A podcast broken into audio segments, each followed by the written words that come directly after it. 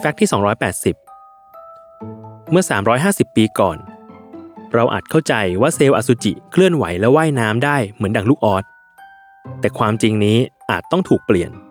โดยนวัตกรรมทางวิทยาศาสตร์ที่ล้ำสมัยขึ้นจากเมื่อก่อน มีการใช้กล้องจุลทรรศน์แบบโบราณ ที่ทำให้เห็นการเคลื่อนไหว 2 มิติ จะเห็นได้ว่า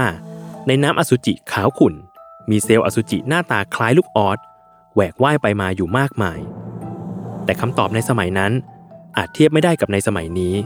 เมื่อกล้องจุลทรรศน์มีการปรับปรุงให้ทันสมัยมากขึ้น จากเดิมที่ดูการเคลื่อนไหวในระดับ 2 มิติ ตอนนี้กลับกลายเป็นดูและถ่ายภาพ 3 มิติ ด้วยการประมวลผลจากระบบทางคณิตศาสตร์ ปรากฏว่า เซลล์อสุจิไม่ได้ว่ายน้ำแบบลูกออสอีกต่อไป แต่เคลื่อนไหวแบบใช้หัวพุ่งนำแล้วหางหมุนคว้างอย่างเกลียวของกระสุนปืนยังไงอย่างนั้นเลย ซึ่งการค้นพบนี้ ได้เปลี่ยนความเข้าใจในมิติของการเคลื่อนไหวของเซลล์อสุจิที่มีอยู่เดิมไปอย่างสิ้นเชิง